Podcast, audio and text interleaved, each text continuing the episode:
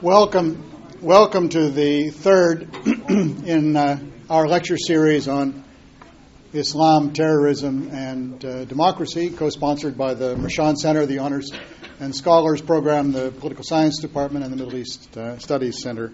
Our speaker today is uh, Carrie Rosefsky Wickham, uh, who's going to speak on Islamist auto reform lessons from Egypt, uh, Jordan, and Kuwait.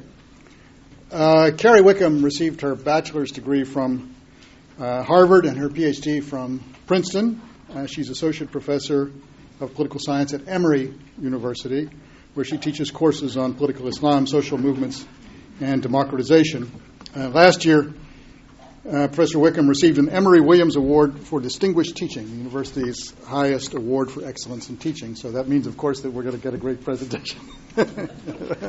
Sets up expectations, doesn't it? Um, Professor Wickham's research analyzes the origins and evolution of social movements and political protest in developing countries with a regional focus on the Middle East. She's the author of Mobilizing Islam Religion, Activism, and Political Change in Egypt, Columbia University Press. and uh, this is uh, that book, uh, which is uh, soon to be out in the third edition, paperback. Um, and uh, I thought I would quote from the comments of our first speaker, John Entelis, who was here just last week on the back cover of the book. And uh, John Entelis, uh, who we all believe, right, because he gave such a good talk here last week, said, uh, Never have people more needed a rational, comprehensive, detailed, and empathetic accounting of the Islamist phenomenon as now. Both general readers and area specialists, therefore, will be well informed by this brilliant accounting of political Islam's organization, operation, and motivation in modern Egypt, as presented by one of America's leading scholars of the subject.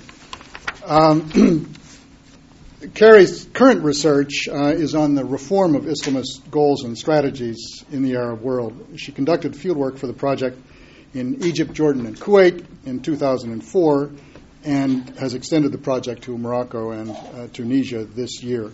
Her presentation today is based upon that fieldwork. Carrie.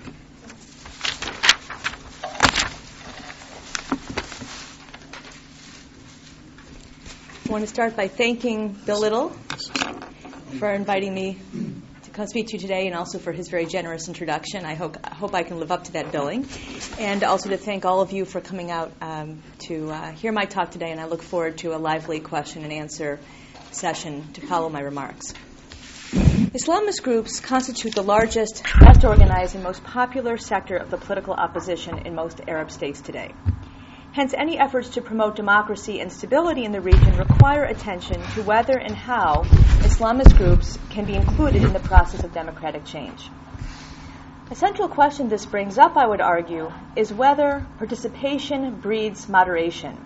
That is, whether the representation of Islamist groups in elected bodies as, such as Arab parliaments and professional associations will lead them to reconcile their goals with the principles of democratic politics.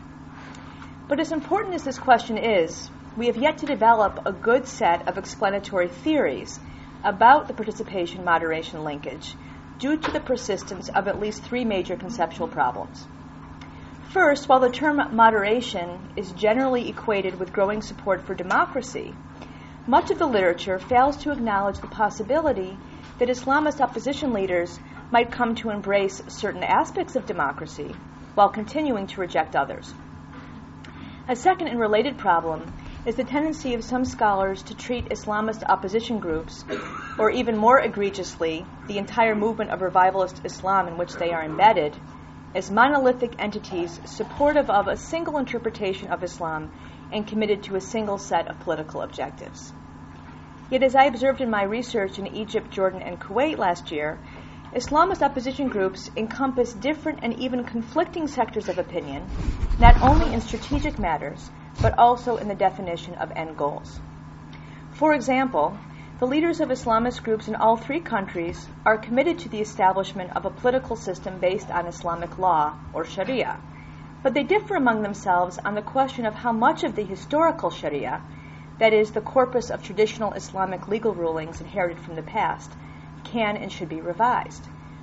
But at this juncture, our understanding of these intra-movement debates and of how they are shaped both by the external policy environment and by internal struggles for power remains rudimentary at best. A third problem in the literature on Islamist groups is that the causal relationship between participation and moderation remains underspecified. Is moderation simply a strategic response by Islamist leaders to changing political opportunities and constraints? Or does it reflect a deeper change in their core values and beliefs? And if Islamist moderation is in fact driven, at least in part, by a deeper process of what we might call democratic learning, what types of participation are likely to trigger it, and why are some Islamist leaders more predisposed to it than others? Today, let me propose a more differentiated picture of the scope and limits of Islamist moderation based on my recent work in the field. Funded by grants from the Carnegie Corporation of New York and the U.S. Institute of Peace, I launched a new research project last year on the causes and dynamics of a new trend I refer to as Islamist auto reform. Auto reform is defined here as the call for change in a movement's goals and strategies by members of the movement itself. As applied to contemporary Islamist groups in the Arab world, I focus on calls for reform based on new interpretations of Islam, which to varying degrees privilege ideas of procedural democracy, pluralism, and citizenship rights within a religious framework. Last spring and summer, I conducted research on calls for reform emanating from within the main nonviolent political organizations of revivalist Sunni Islam in three Arab states the Muslim Brotherhood in Egypt, the Islamic Action Front, or IAF, in Jordan, and the Islamic Constitutional Movement, or ICM, in Kuwait.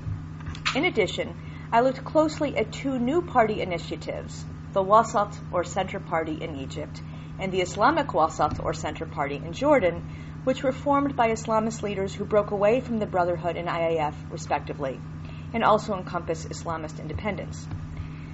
Later this year, I will extend the project to Islamist opposition groups in Morocco and Tunisia, and I will include the Justice and Development Party in Turkey as an external comparison case. The questions which animate my research are the following Who are the main advocates of Islamist auto reform? How and why has their understanding of Islam changed over time? And what conditions have shaped the reception of their message within mainstream Islamist opposition groups in the Arab world today? Given that I'm only midway through the data collection phase of this project, I will address these questions today with specific reference to the cases of Egypt, Jordan, and Kuwait. Let me begin with a brief review of the legacy of the revivalist Islamic movement to which current reform efforts are directed.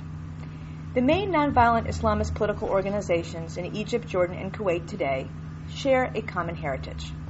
All of them have their roots in the Society of Muslim Brotherhood, the Society of Muslim Brothers, or Ikhwan al-Muslimin, founded by Hassan al-Banna in Egypt in 1928, with the goal of restoring Islam to its rightful role as both a guide to private faith and conduct and a set of principles for regulating the affairs of society and state. As part of the broader movement of revivalist Islam, the Egyptian Brotherhood and its local affiliates in Jordan and Kuwait adhered to the idea that Islam din wa dawla, that is, Islam is both religion and state, and stressed that an Islamic political order, or Nizam Islami, was both intrinsically different from and superior to the systems of democracy and socialism which prevailed in the West, because it was oriented not to the fulfillment of human whims and desires, but to the realization of God's will. Though the leaders of the revivalist movement never established a clear blueprint for the Islamic State they sought to accomplish, they nevertheless made clear that what distinguished it from other systems was the application of Sharia, or Islamic law. Though rather loosely defined, the goal of the revivalist movement was thus to hasten the establishment of a comprehensive Islamic system in which God's plan for humankind, revealed in the Quran and the Hadith and codified over the centuries in the corpus of Islamic jurisprudence, was put in practice. For Islamic revivalists, if traditional Sharia rulings violated democratic norms, the problem lay not with the Sharia, but with the flawed foundations of democracy itself, including its excessive emphasis on individual freedom over the protection of the Muslim community's core institutions and values. A second dimension of the revivalist movement was the priority it gave to mobilization outside the sphere of formal politics. Historically, Islamist groups in Egypt, Jordan, and Kuwait, and elsewhere, have concentrated most of their activity in the domain of social services, education, and dawah, or religious outreach, rather than participation in contests for political power. Through outreach at the universities and in neighborhood mosques and schools, revivalist leaders sought to build a mass constituency, paving the way for the eventual establishment of an Islamic state supported by a large majority of their fellow citizens. So, what aspects of this legacy do auto reformers within the Islamic movement today seek to revise? And on what grounds do they justify change in the movement's historic mission? Based on my interviews with party leaders, analysis of party documents, interviews with secular political activists and researchers, and my review of articles in the Arab press, I contend that the reformist or Islahi trend within the nonviolent mainstream of the revivalist Islamic movement has three central components.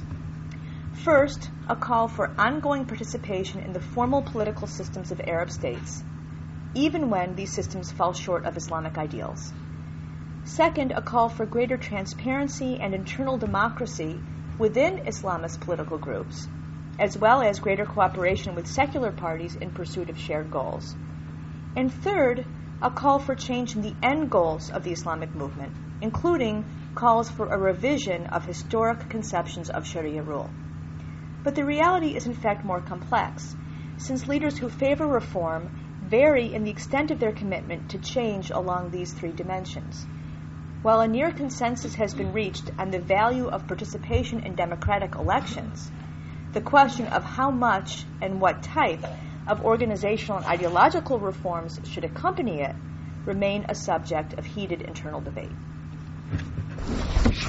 The most widely accepted component of auto reform is the idea that Islamist groups should seize the opportunity to participate in electoral politics as a strategy independent of but complementary to the movement's traditional social service and, out, and religious outreach activities. To a large extent, this new tactical emphasis on participation was a way for Islamist opposition groups to exploit the more liberal political climate in their countries in the 1980s and 1990s to their own advantage. Though the Brotherhood technically remains banned in Egypt, in 1984 it began to run candidates for the parliament. As in other Arab states, Egypt's parliament has historically been dominated by politicians close to the government, who offer citizens benefits and services in exchange for their votes. The tendency of Egyptian voters to choose government backed candidates in the hope of better services makes it virtually impossible for any opposition party, no matter how popular, to challenge the ruling party's majority in parliament. But at least compared with secular opposition parties, the Brotherhood has performed very well. For example, in the country's last parliamentary elections, which were held in November 2000, despite the harassment of Brotherhood candidates and their supporters by security agents at various polling stations, the Brotherhood won 17 seats, equal to the number won by all the country's legal opposition parties combined. Likewise, the Muslim Brotherhood in Jordan took advantage of a more open political environment in the early 1990s and set up the Islamic Action Front, Jabha al-Amal al-Islami, or by the acronym IAF, which as a legal party could advance the movement's goals through direct political action.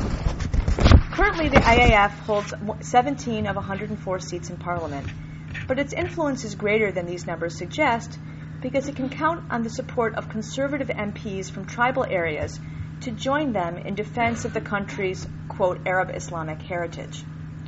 Similarly, in Kuwait, the Islamic Constitutional Movement, or ICM, was founded in 1991 after the country's liberation from Iraq to represent the Brotherhood current in parliament.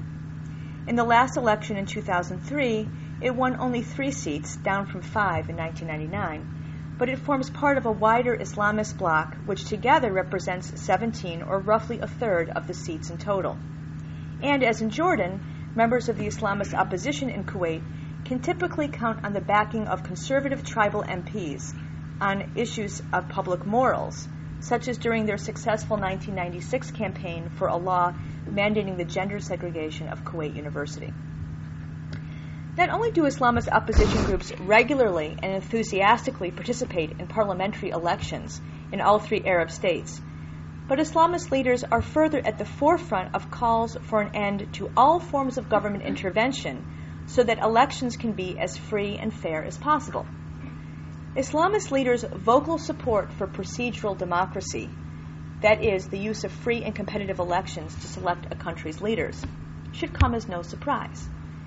In interviews with such leaders last spring and summer, all of them expressed the confidence that truly free elections would enable them to obtain a far greater share of seats in Parliament than is possible under existing laws which were against them, and quite possibly enable them to gain an outright majority.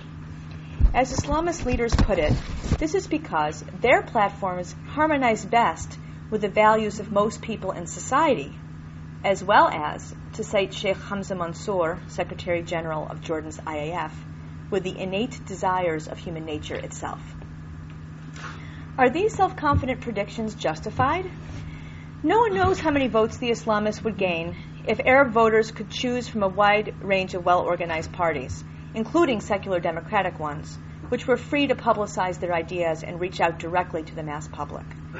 But the fact remains that in the authoritarian environments of most Arab states today, secular parties are at a distinct disadvantage in part because they lack anything equivalent to the vast network of mosques through which Islamists can mobilize support.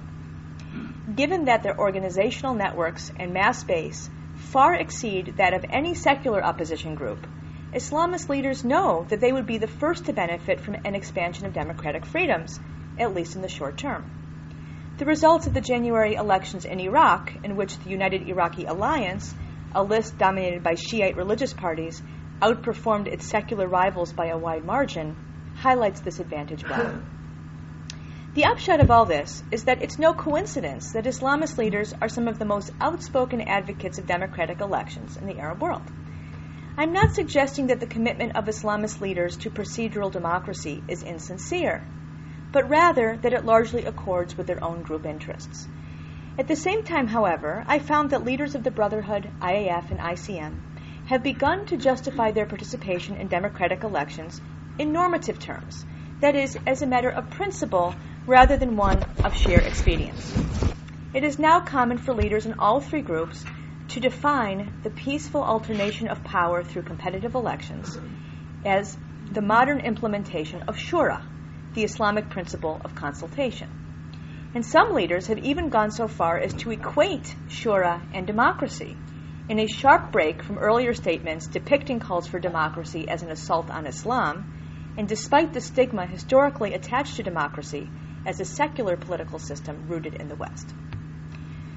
While the leaders of mainstream revivalist Islamist groups in all three countries support democracy as a set of procedural rules, far fewer of them are ready to endorse the full range of civil and political rights guaranteed to, citizen, to citizens of democracies in the West. For example, while claiming that they support the principle of political and intellectual pluralism, in more candid moments, Islamist leaders admit that such pluralism has its limits, pointing out that all societies restrict the scope of individual freedoms in deference to the higher values they share. Leaders in the Egyptian Brotherhood, IAF, and the ICM draw the line at public speech and behaviors which they see as violating the core principles of Islam and or offending the sensibilities of the conservative majority.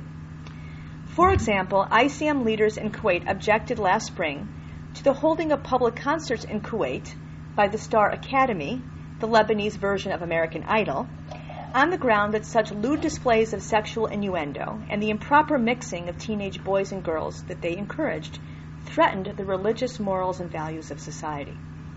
Even more consequentially, ICM leaders have invoked both the Sharia and the public interest in defending their opposition to women's right to vote and, run, and to run for elected office. As Mubarak al Dawayla, who represented the ICM in Parliament from 1985 to 2004, explained, the extension of political rights to women would facilitate improper contact between women and unrelated men, sow marital discord, and divert women from their primary responsibilities at home. Likewise, IAF leaders in Jordan oppose a new temporary law granting women the right of khuluu, or uncontested divorce, on the grounds that it would permit women to pursue their selfish desires at the expense of their families, encouraging adultery and undermining the social bonds upon which the stability and order of society depend. While supporting the right of women to participate in political life, IAF leaders in Jordan, like their counterparts in Egypt's Brotherhood, insist that such participation not lead to any violation of the ethical rules laid down by the Sharia and made binding by it. In sum, in defense of the religious character of society and the primacy of the family rather than the individual as its basic social unit, leaders of the Brotherhood, IAF, and ICM reject the liberal ethos which informs the secular legal, the secular legal codes of the West. The positions staked out by the leaders of revivalist Islamist groups in Egypt, Jordan, and Kuwait suggests that there remains a basic tension between prevailing conceptions of Islamic rule and the principles of pluralism and equal citizenship rights which are central to the functioning of democracy in the West. We see the same thing in Iraq, I might add, where Shiite clerics and their supporters insist that their strong showing in the January elections gives them a mandate to establish a political system based on the historical Sharia, which, among other things, would likely grant men privileged rights in the areas of marriage, divorce, and inheritance, and might also impose religious codes of dress and behavior that are particularly restrictive for women. Of course, this places the American authorities in a difficult position. When President Bush proclaimed in his State of the Union address this February that our primary foreign policy goal in the Middle East and beyond is to advance the cause of freedom, what freedom was he referring to exactly? The right of the majority of citizens to select their own government, even if that government harbors an illiberal agenda? or the right of all citizens to the individual freedoms guaranteed by secular democratic systems in the West. When, as in Iraq, there appears to be a tension between liberalism and majority rule, which of these two aspects of democracy should we prioritize? The problem, of course, is that we may be left with two equally unpalatable options.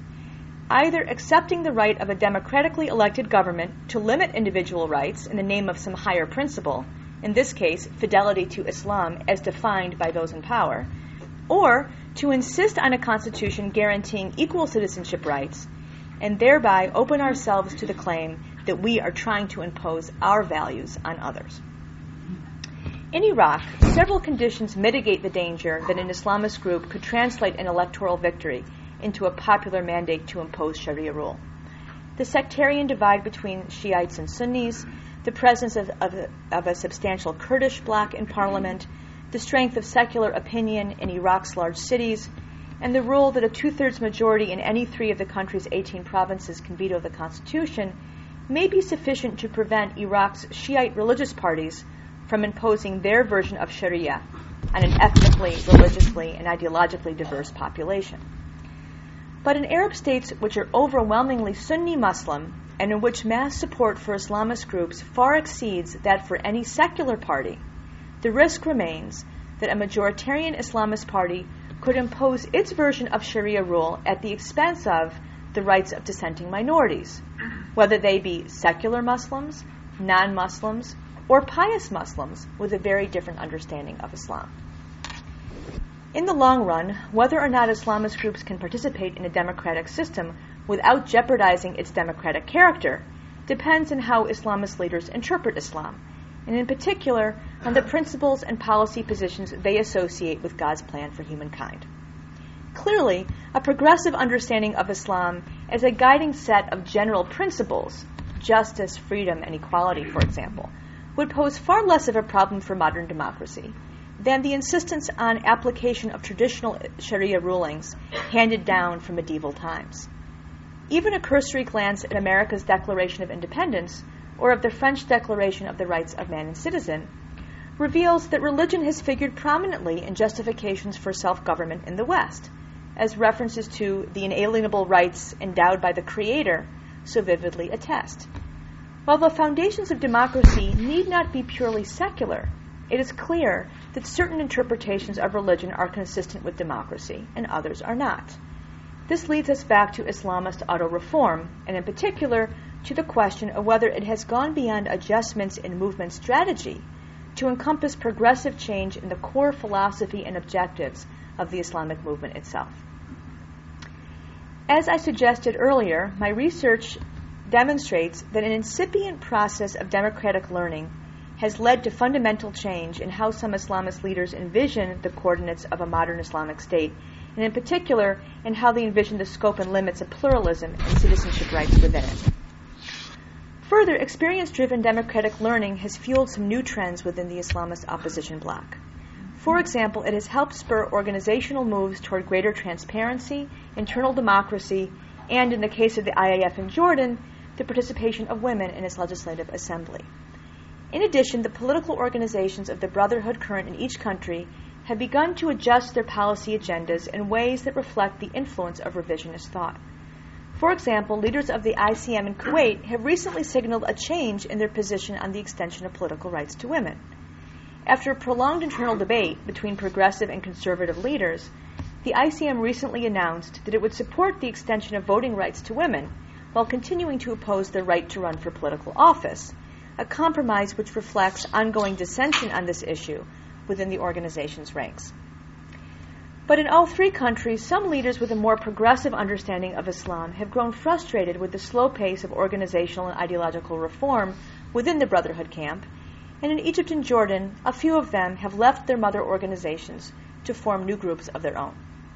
In Egypt, the Wasat or Center Party under formation, or Ta'sis, was created in 1996 by a group of Brotherhood leaders who sought to establish a new model of Islamist praxis based, among other things, on full financial and organizational transparency, the participation of women and Coptic Christians, the articulation of a clear and detailed party program based on a particular human understanding of Islam, and a commitment to ongoing cooperation with secular opposition groups in pursuit of shared goals.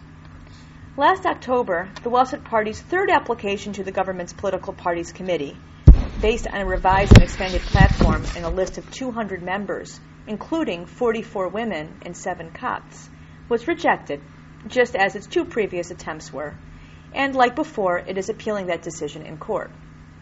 In Jordan, the Islamic Wasat or Center Party was formed in the year 2000 by a group of ex IAF activists and independent Islamists.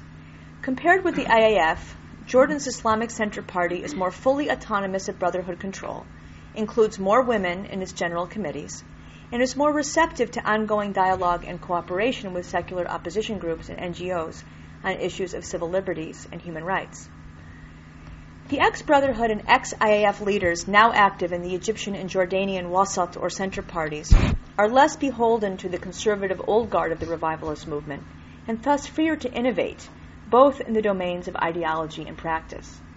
But at this juncture, such parties remain marginal groups with a limited membership, reducing their capacity to challenge the political dominance of the mother organizations from which they have sprung. Nevertheless, there are two ways that such parties are injecting a new dynamic into the Islamist opposition bloc. First, they have established close ties with secular opposition parties, NGOs, and intellectuals, both in their home countries and abroad. And second, together with like minded Islamist thinkers and activists elsewhere, they have begun to identify and communicate with each other, rallying around the concept of wasatiyah, moderation or centrism in Islam. Muslim thinkers and activists with a shared orientation and worldview, including government officials, establishment ulama and opposition leaders, Sunnis and Shiites, and residents of Arab states, Turkey, Iran, Europe, and the United States, had begun to establish transnational networks through which new ideas are being exchanged and new personal connections are being forged. While in terms of organization, resources, and popularity, the independent Wasati current remains dwarfed by the large political organizations of the Brotherhood camp, it may achieve greater visibility and influence in the future, and thereby accelerate the deepening of auto reform within the Islamic movement in the years ahead. Perhaps the main accomplishment of Islamist auto reform at this juncture is that it has contributed to the rise of a new ideological pluralism within the Islamic movement, in which traditional Islamic rulings that were once taken for granted are now a subject of heated internal debate. That being said, the interpretation of Sharia which prevails in the movement's leading parties and organizations remains inconsistent with the principles of personal liberty and gender equality which inform democratic laws in the West. This begs the question with which I began my talk, namely whether the leading nonviolent Islamist opposition groups of the Arab world can contribute to a region wide process of democratic reform rather than posing an obstacle to it. So let me conclude with a brief response. First, there is no way that democratic reform in the Arab world can succeed if the region's largest, best organized, and most popular opposition groups are excluded from it. But having said that, far more thought must be given to the question of how Islamist groups might be integrated within a democratic framework. At this juncture, I would argue that the best approach falls somewhere between exclusion and inclusion, a path we might call inclusion with conditions. So, what are these conditions, and how might they reduce the chances for a popular but illiberal group to monopolize power? First, Islamist leaders must be encouraged to participate in national cross partisan efforts to establish a common framework for political reform. One encouraging sign in this direction is the recent series of cross partisan democratic reform initiatives in Egypt, including the Kafaya, or Enough movement, and another campaign in which Wasat Party Islamists have joined Arab nationalists and liberal opposition actors to draft a national charter based on the principles of pluralism and democracy. Second, it is vital that Arab regimes both permit and actively encourage the strengthening of secular democratic parties so they can eventually serve as an effective counterweight to the Islamic trend. Clearly, this is a process that will take a good bit of time, and there is no guarantee that such parties will manage to cultivate broad based mass support. In the absence of secular parties which can function as effective sites of countervailing power, democratic reform in the Arab world will likely require legal or procedural mechanisms to prevent any one group from monopolizing power. Here, some creative institutional engineering, such as the deliberate construction of heterogeneous electoral districts, the devolution of power from national to subnational governments, rules which promote coalition building and compromise across partisan lines, and the granting of veto power to unelected but pro democratic bodies, such as a constitutional court, may all be democratically legitimate ways to guarantee a modicum of pluralism in polities dominated by one ideological group. And the hope is that once the participation of Islamist actors in a democratic system becomes routine, that it will trigger a further deepening of their democratic commitments. Of course, this entire discussion of how Islamists might contribute to a region wide process of democratic reform remains a hypothetical one, so long as the region's authoritarian leaders refuse to release their grip on power. But in principle, at least, the combination of a sustained process of national dialogue and reconciliation, together with some institutional engineering which prevents any one group from monopolizing power and at the same time fosters cross partisan cooperation and trust, might one day lay the groundwork for the successful integration of Islamists within new and fragile democracies in the Arab Middle East. So, those are my initial comments.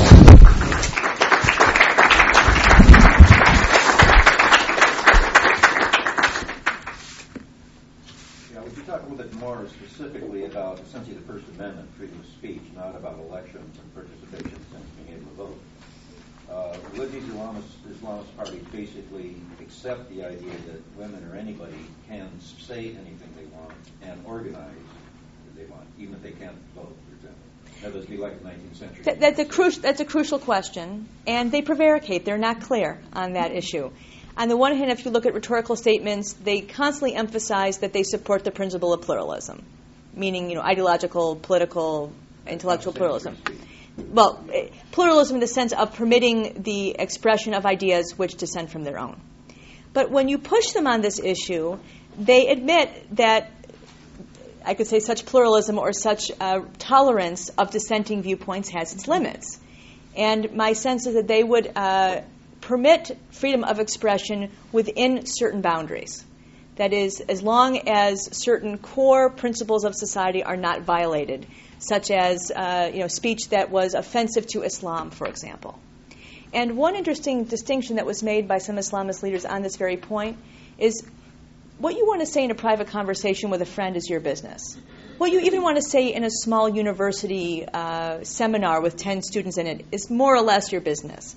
But once you start going out into the public sphere and begin agitating and making your views known, then, as they would say, we have to balance um, freedom of expression with concern for the sensibilities of the majority, you know, respect for the majority, and with concern for the public order. So they'd be against hate speech, by their standards. They would be against hate speech. They would also be against, for example, groups that actively uh, actively um, advocated a homosexual lifestyle, for example. Uh, this is what one They would or their speech. It's not, that obviously they'd be opposed to it, but they would restrict their speech. they would restrict their speech once it reached the public domain. That is my sense. But I have to be very honest with you on this, and, and you should be clear on this. They tend to avoid addressing these controversial issues in their general statements, and you have to push them and push them to get them to actually admit that they would place limits on freedom of expression. But that is, in fact, uh, what we could expect them to do. In defense of both Islam and the values of the majority. And the way they would phrase it is attempting to achieve a balance between the two. Um, just a comment and a question. I guess the comment very quickly is that you refer to liberal rights in a sense as an aspect of democracy. And, and I mean, if you think about the 19th century experience in the West, many uh, liberals were opposed to democracy. And there's a, there's a real tension there. So in that sense, um, in way, it's anachronistic to sort of say that this is all one, all good things go together. In fact, they don't necessarily. And so in a sense, what's happening in the Islamic context is that these groups may, may want democracy, but not a liberal version. That's right. So that's just the comment. The question is. Um, And th- that's exactly what they would say. oh, okay. They say, we want democracy, but we want an Islamist, we want our own version of democracy, Okay. which will not entail respect for the same types of rights based on, in our view, on excessive individualism that you have in the West. Right. But in the sense, that's not necessarily a defective conception of democracy, right? I mean, it looks effective from an American standpoint today in the 21st century. The 19th century, that would have might have seemed perfectly appropriate. but that's an editorial comment. I can respond to that, but I'll let you go, Okay. go, go The ahead. question is, I guess you, I mean, the, the issue of auto reform is very interesting. You didn't, didn't really talk about the causes Yeah. of. I have to say, I have to. You're precisely right, and I realized as, as I was giving this talk with horror that I left out a section of it.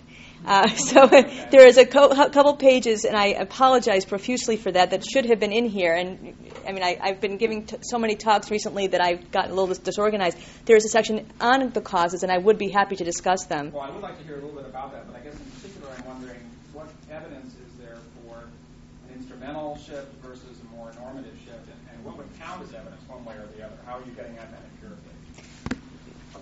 that, that's sort of the, the crucial, uh, the, the, the most difficult issue that I'm grappling with now is actually, you know, what uh, external evidence could there be of a normative shift, and, and I'll, I will address that. Let me just begin with this issue of could we conceive of an Islamist democracy not as a defective or deficient democracy, but simply as an alternative form of democracy? My own answer to that would be no, we cannot consider it to be a full democracy, because my sense is, in terms of its 21st century definition, that democracy entails both majority rule and constitutional protection of the rights of minorities. And unless both of those principles are both uh, you know, in place de jure and in, in practice, then I don't think that we can consider uh, a government to be democratic, even if it is a government elected by a majority of the population. So that, you know, but that's that's a, that's a question of semantics of whether or not we can consider these, um, you know, a, a popularly elected Islamist government democratic if it infringes on the rights of of uh, minority groups. And or I would, you know, my, sense is no. Okay, um, but the Islamist leaders themselves would be very sympathetic to your line of reasoning because they would say that we need to be able to separate out the procedural mechan- de- democracy is a set of procedural mechanisms and norms, which we fully support. They say, with the you know um, individualist ethos, which informs your legal codes and reflects your culture and your values, and doesn't reflect ours. And so they say we want to build a, d- a democracy that is respectful of the procedural mechanisms that is built upon our own values and culture. I see a problem with that. You might not see a No, problem. I, I'm, on- I'm with you on this. I guess just the, the definition of democracy you're using is very much an American definition of democracy, or Western definition. I guess My de- I, I am I am defining democracy as liberal democracy, uh, you know, which which is certainly the result of historical development in the West. Fair enough. The issue of causation, and here this is the part that I, I feel very badly that I did not include, but I, I want to talk about what I see as the sort of causal ne- mechanisms behind um, what I call the deepening of Islamist auto reform, by which I mean the progression from changes in strategy to changes in end goals. And what I have found in my research is the, ins- the signs of an incipient, that is, beginning process of this deepening of Islamist auto reform for some Islamist leaders, but certainly not for all of them. And this begs the question: Well, what then is, you know, uh, triggering this change in uh, their understanding of the end goals of Islamic, the Islamic movement itself? And what I found is that strategically driven participation in the formal political system can, over time, trigger a process of democratic learning involving change in Islamist leaders' core values and beliefs. So, participation that is initially driven by instrumental considerations can, once set in motion and once that uh, uh, participation becomes routine, actually have an impact on the goals of Islamic leaders themselves. And then I go on to this again was in the part this I should have included. I go on to say that some types of participation are more likely to trigger democratic learning than others. And I'm still, you know, sort of working through the argument, but one particularly important type of participation is cross-partisan cooperation between Islamists and secular groups in pursuit of democratic reform that I, you know, through my uh, you know, interviews with middle generation Islamist leaders who have spent years in the professional associations as elected officials, some of them have also spent time in parliament, some of them have worked closely with secular NGOs and human rights groups, they have expressed to me that their views on women's rights, on pluralism, on relations with the West, have been profoundly altered by that experience of, co- of cooperation. So, what that suggests is that the participation of Islamists in the formal political system by itself is not sufficient to trigger a revision of their end goals. It, you have to look at the types of participation that, that are involved, and in particular, whether or not Islamists have both the incentive and the opportunity to break out of the insular networks of their own movement's politics and reach out and engage in sustained cooperation with other groups. That I found to be one of the key triggers of democratic learning. Now, the issue of evidence. Critics of the Islamic movement, both in the Arab world and in the West, say that all of this moderation is a form of rhetorical posturing. And that these are, in fact, wolves in lamb's clothing, and that we can't trust them as far as we can throw them, that it's all, excuse my language, BS. That you know none of this carry has you know has any real uh, weight and does not reflect any genuine change in their views. And there's actually a term for the uh, the term they are they are accused of in Arabic. They're accused of taqiyya. Uh, which means dissimulation. They're accused of hiding their true uh, motive, motivations and intentions. And so, this all of this moderating language is seen as a political ploy to dampen uh, criticism of the movement uh, and you know, facilitate their ultimate ascent to power through the electoral process. In Tunisia, for example, one of the most progressive Islamist uh, thinkers in the Nahda movement in the 80s and 90s, his name was Abdel Fattah Mourou, and he was an Islamist, but also a, an outspoken advocate of women's rights and pluralism, was referred to in the Tunisian state uh, controlled press as Mr. Valium. So he was just, you know, you know, going to intoxicate. Everyone's, oh, okay, so the Islamists are fine, and you know, they like pluralism, they like women. We'll let them come to. Uh oh, they're in power, and now they're, you know, imposing a theocratic, you know, system upon us. So that's the typical response. And uh, for example, some of you might know the name Nawal Saadawi, one of the major um, women's rights uh, activists in the Arab world. She's an Egyptian secular radical feminist. And I asked her uh, two years ago, "Are you encouraged?" By the new emphasis on women's rights in the platforms of such groups as the Egyptian Wasat Party. Because it's you know very um, I mean, there, are women in their executive board. There, uh, you know, their their their their discourse is, is very different from traditional Islamist positions of women. And her answer was, and she, uh, this is exactly what she did: No, because I am not deceived by them. So I guess the answer is no. You're not encouraged by these developments. Clear answer. When you ask the, uh, these leaders, you know, is this a does this reflect a sincere change of heart? They say yes, it does, and they say what, you know, but they said that we will not be able to persuade our critics. We can stand on our head, and you know, we can we can. It's not going to, to, to convince them, no matter what we say. You know, to, the perception is talk is cheap, right? So, in a way, this raises the issue of credible commitments. How do you know when someone says that they are going to respect the rights of others once they come to power, that they're actually going to honor that commitment? And the simple answer is we won't know until, unless and until they come to power and see if, in fact, their actions conform to their uh, eh, stated uh, objectives. That's that's sort of that, that's too easy an answer, but that's the first answer. The second thing is, uh, I would say there, there are several ways that we can look for evidence of actual democratic learning as opposed to simply strategic posturing.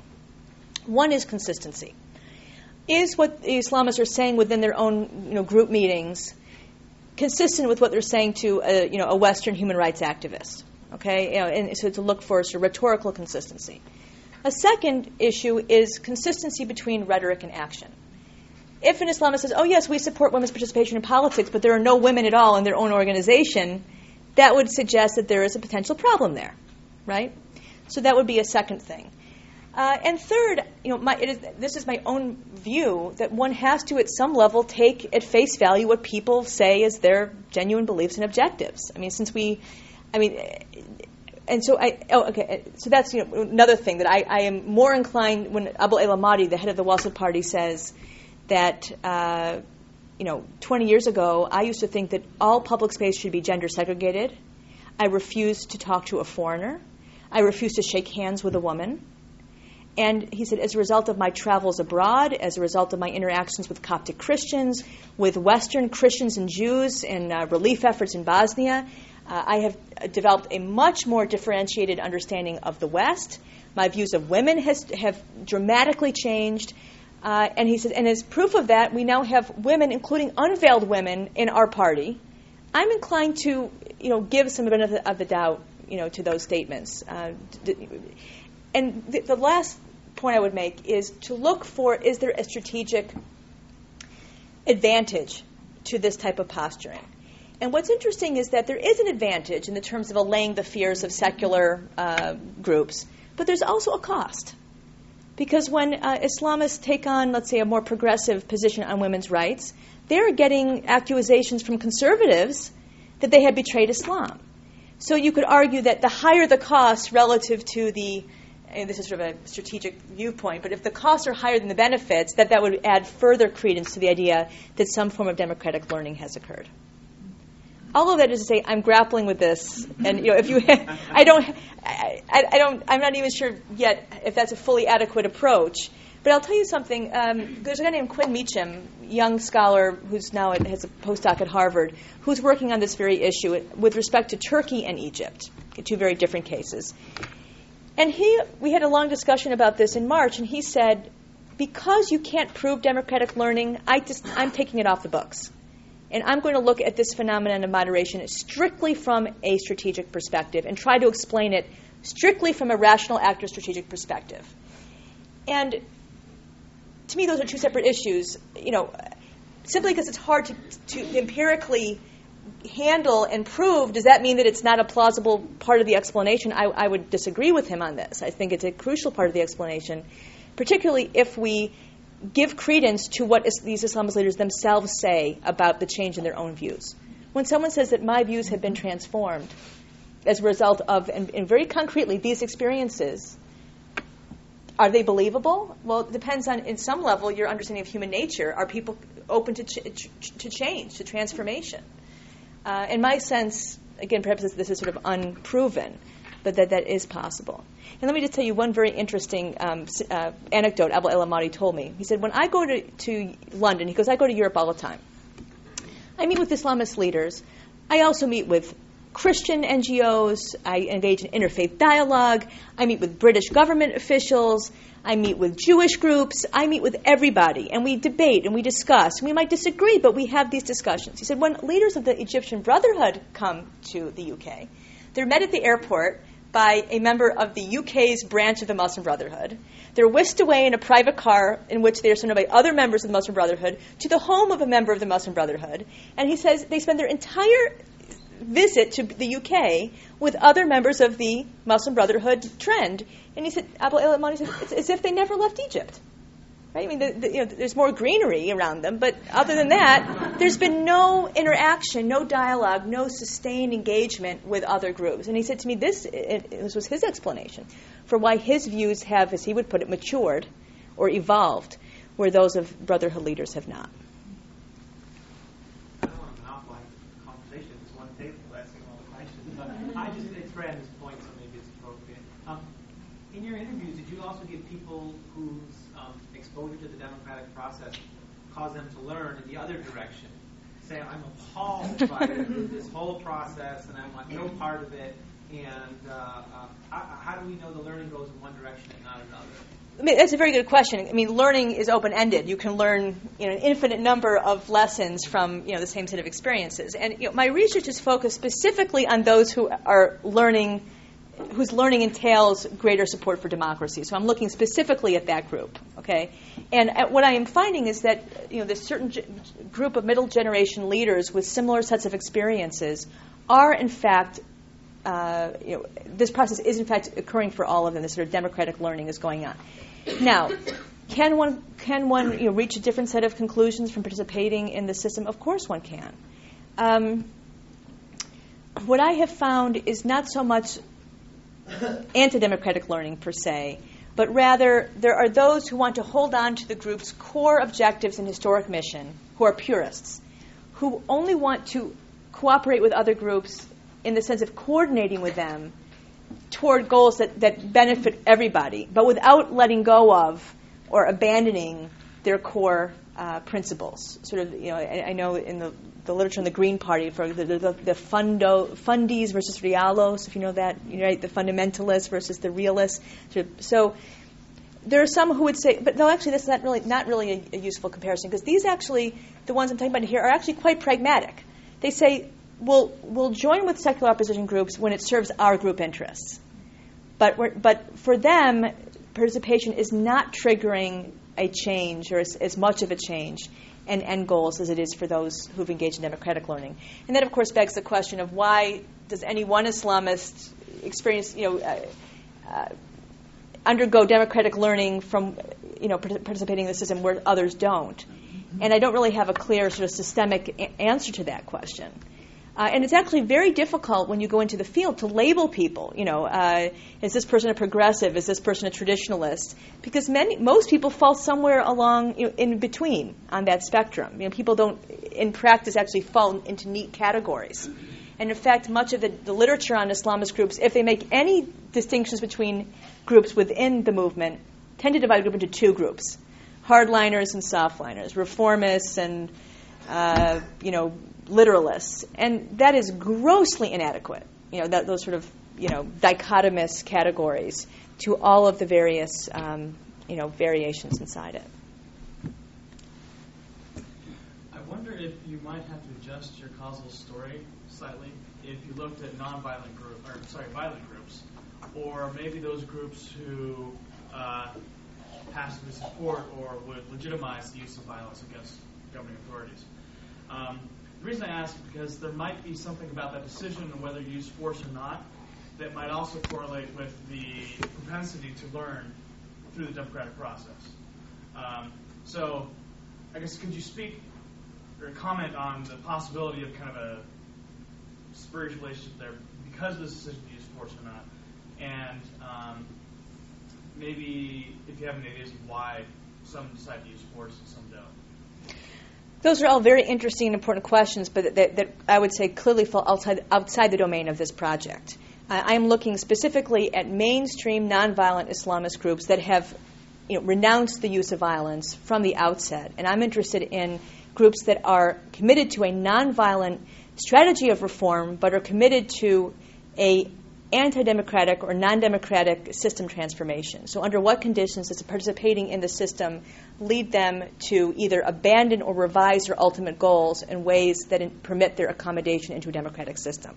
Now, this this question of why do some groups choose violence and other groups don't? I think that you can look both at sort of political opportunity structures and ideology. You know, there, there are multiple factors that converge to explain those strategy choices. Uh, but there is one interesting development that sort of parallels the development that, that I'm studying here, which sort of relates to your question, which is that there has recently been, in Egypt in particular, several militant Islamist leaders who have publicly renounced violence, sort of have decided that jihad is no longer appropriate at this you know, point in time. And uh, now, not, not coincidentally, perhaps, made these decisions in prison, uh, you know, under the threat of torture. But, uh, you know, on, on the basis of these statements, thousands of former militants, ex-militants, have been released into Egyptian society. And some of them are forming their own parties and seeking to run for in, in, in democratic elections. Now, for them, the ideological bar to learning is much higher. You know, my expectation would be that the, you know, such groups, basically, you know, the, the end goal they have in mind is a far more illiberal, rigid, literalist a system based on a far more rigid literalist interpretation of Sharia, of closer to, let's say, Taliban rule or the Saudi regime than, than you know, more sort of modernist versions of Islam. And this raises an interesting, interesting question is a way the ideological bar there too high to permit democratic learning? Um, my sense is that what you're going to find is if learning occurs, it's going to involve support for the procedural dimensions of democracy, but far less so, uh, you know, an, an, accommodation to ideas of basic civil and pol- democratic civil and political rights, because it just it's just too far away from their original sort of ideologies. Um, the previous speaker in this series, uh, Dr. Hakan Yavuz, uh, at one point in his talk made the point that um, as an agent of political political change, uh, particularly with respect to Turkey and seeing Islam become more a part of politics there, he trusted the, the bourgeoisie as an agent of change, but did not uh, trust sort of political elites that don't have a sort of representation constraint on them. And and so for him, it seemed one of the, the, the causal links for towards democratic learning was was a very strong economic element that that uh, you talked about sort of uh, Islamic networks becoming business networks and that sort of helping bring in more pluralism and secularism. What that didn't seem to be part of your story. It's not as mu- very much not as much a part of my story. I think that that explanation is very significant for Turkey, but resonates much more for the Turkish case than for the Arab cases. Because the bourgeoisie is much more advanced, it's larger, it's more developed, it's more politically powerful as a you know social class in Turkey than in any Arab state. Uh, business classes do play a role in politics in, let's say, Kuwait, for example, where they do have, the, sort of have their own sort of political bloc. But in general, I mean, this is one aspect of the phenomenon that, in a way, might, that is under addressed in this project is the economic dimension. You know, for example, the economic networks of Islamists, and in what ways did that either tie them to the regime or uh, you know, help to, to further their opposition to the regime. That is sort of an aspect that I don't really look at as much. But I will say that the main social base for the groups that I'm interested in is not the business class. It is the professional class, which is different. You know, lawyers, doctors, engineers, scientists, pharmacists, um, teachers, rather than you know investors, you know, capitalists, you know, property owners. Uh, the the bourgeoisie uh, in these countries tends to be regime supporting, you know, by and large uh, and you know benefits from generous contracts from the state, and is much less independent of the state than you see in Turkey, which has a much more mature bourgeoisie. Some people say that Turkey is actually a Latin American country that just happens to be located in Southwest Asia. But if you look at you know its history, you look at its evolution, it is it is has a far more diversified economy. Uh, you know, far more organization along class lines. So all of those issues play out differently in Turkey, I would say, than in the Arab world along the same line, should Turkey be an example for this auto reform, Islamist auto reform, and uh, why are we looking for answers in someplace else when there is this Islamist uh, country which has gone through this auto reform that you're talking about? And are and where Turkey is right now, is it considered a democratic uh, country, or uh, should that be an intermediate model for the, the Islamist uh, countries, or what are your views on that? Well, those are very important questions for my project, and I'm going to eventually, and not yet, but I am going to include Turkey as an external comparison case. And I, you know, I, I emphasize external comparison because it is very different than the Arab cases in multiple ways. One uh, is that it is a secular constitutional system, and in that there is no Arab state that comes close uh, in, in, that respect of, of, you know, truly separating religion and politics. Number two, it is a democratic system by and large, though there are some caveats there, including a you know series, a history punctuated by military interventions, which you know raises some questions about the, the sort of the, the, the, extent of democratic consolidation. Nevertheless, this, in, in comparison to the Arab states, Turkey is a thousand times uh, more democratic uh, in terms of you know leaders actually being um, subject to the to you know, electoral vote and being able to be voted out of power. And third, in Turkey, the military is plays a crucial role as the guardian of the secular constitutional order. And uh, you know the uh, the chief of staff, I think his name is Özkök. Is that right? Does anyone know? I think that's right. Has you know on numerous occasions warned the elected leadership of the country not to cross certain red lines. That is, if you know the Islamists in Turkey wanted to, let's say, establish some sort of you know family code based on Sharia, they know they cannot get away with it. Their predecessors have been banned, uh, arrested for less, for reciting a poem in one case that appeared to be questioning the you know Kemalist legacy. So the, the military plays the crucial role as the defender of or the guardian of the secular democratic order. And I would say that that has created a whole set of different incentives and, and constraints for Islamist groups than we see in the Arab world. And actually, incentives and constraints that are much more favorable to the democratic evolution of Islamist groups than we see in the Arab world. So, Turkey is important as sort of a as the high point of Islamist moderation or of auto reform, to put it differently. Um, but I am also reluctant to simply assume that the developments that we see in Turkey can be easily transplanted, that you know the, the, the, lessons can be are easily exportable, because the conditions are in fact so different. Another very important um, trigger for uh, this auto reform process in Turkey, of course, is the e, the bid for EU membership, and that has you know given very uh, an, an important external. Uh, set of pressures on all members of the Turkish polity, including the military and including the Islamists, to bone up their democratic credentials because of this huge dangling carrot that awaits them if they are you know, able to do so to the EU satisfaction. There is nothing comparable to either uh, a secular constitutional system, a uh, extra democratic uh, force, in this case the military, to back it up or that external um, incentive that, that, that are at work in the Arab world today. So is there any hope? Less, I mean, again, I, I, I'm. I don't want to be overly optimistic and say, oh, yes, you know, what's happened in Turkey we can see happening in the Arab world any time now. I don't think that's the case. Um, yes, of course, there's always grounds for hope, right? Uh, you know, what, what I think would make the most sense in terms of facilitating the democratic integration of Islamist groups in the Arab world is a gradual process of political opening and political inclusion. I mean, one place to start, for example, might be to include the Wasat Party uh, parties in Egypt and Jordan, which is a you know a choice that the governments of those countries have. Well, actually, in Jordan, the Wasat Party is a legal party, and in Egypt, it is not. And, what, and what's interesting about this is you might think, well, why are Islamist parties legal? Why is, is there a legal Islamist party in Jordan? Why are no parties legal in, in Kuwait, but the Islamists have the same rights as any other group?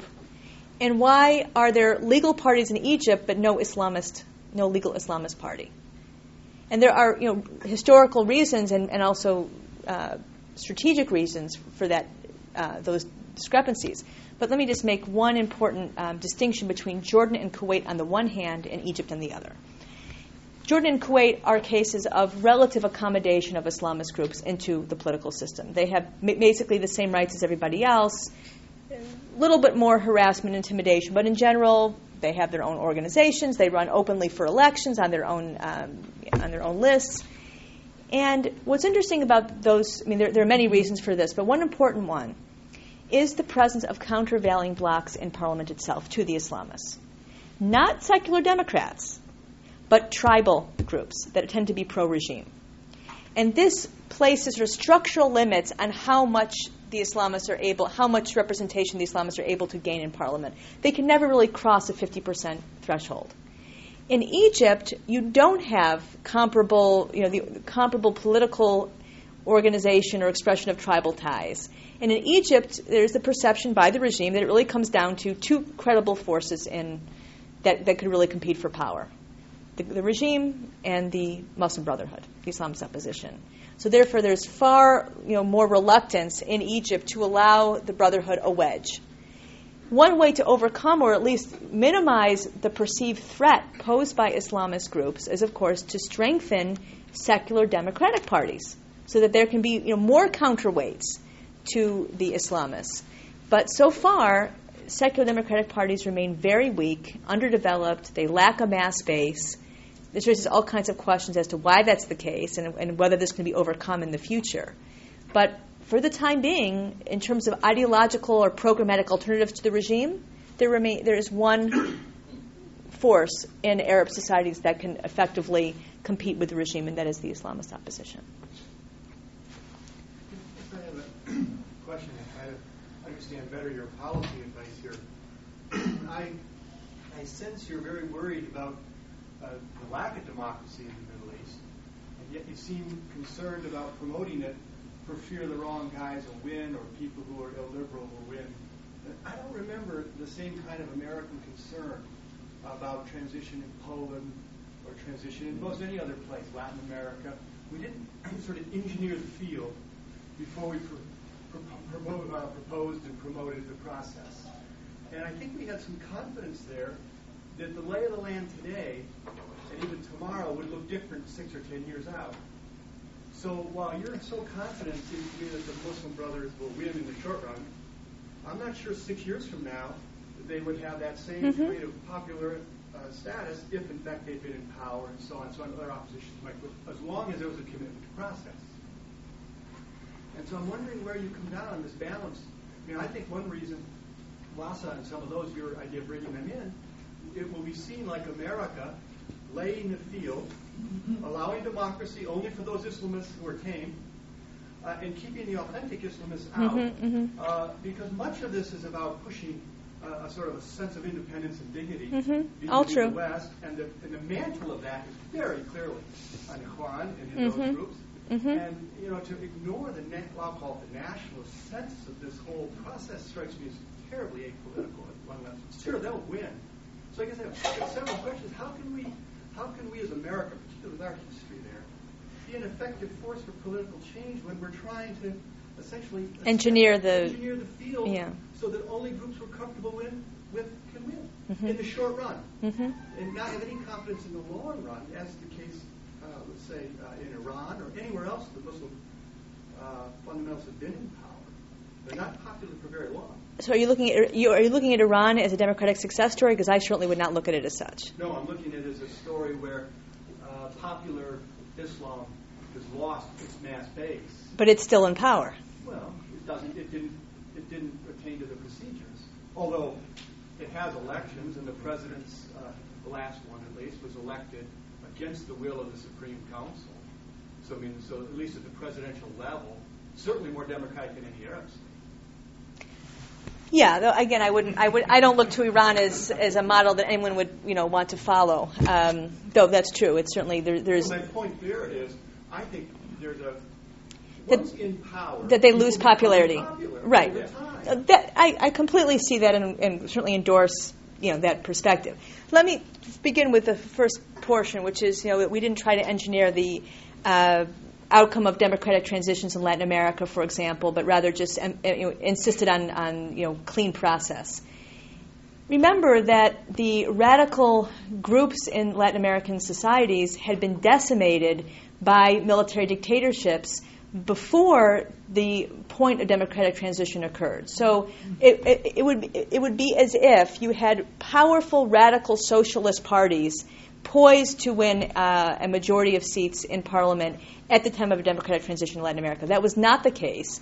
Uh, and in fact, you had both strong uh, center right parties and de radicalized socialists, that is, socialists who had become social democrats uh, in place. So I would say that the risks of a popular but illiberal or anti democratic party assuming power through, de- through the democratic process were much lower in Latin America at the time that the transitions took place than they are in the Arab world today.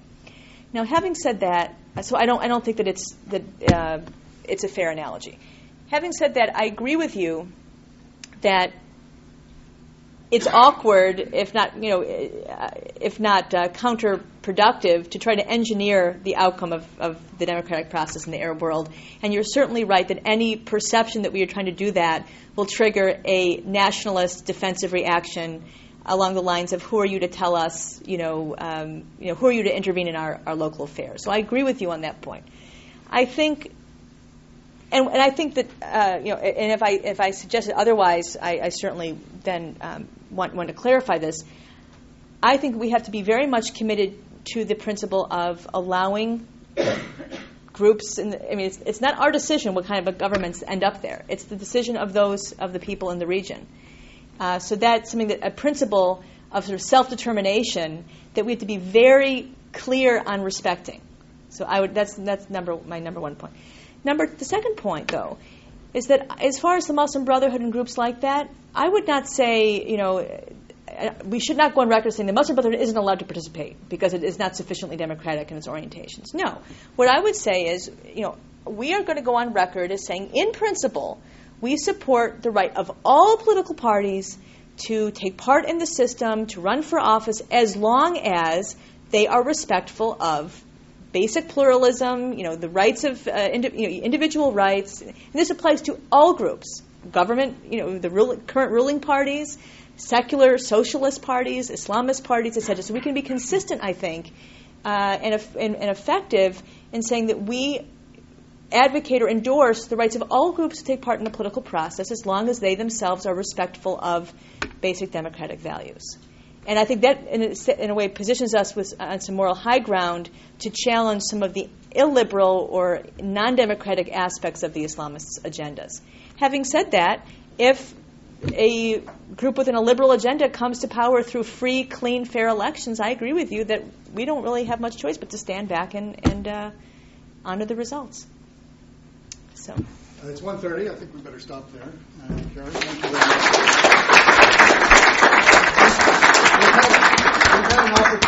We've had, an opportunity. To hear this presentation of research in media res, uh, and it'd be very nice if we can get you to come back when the research is finished, and you can give us the kind of overall analysis uh, that you are just working toward now. The second thing is, I really thought it was terrific when she did an Egyptian accent. Um, and I wonder if you might polish that up also.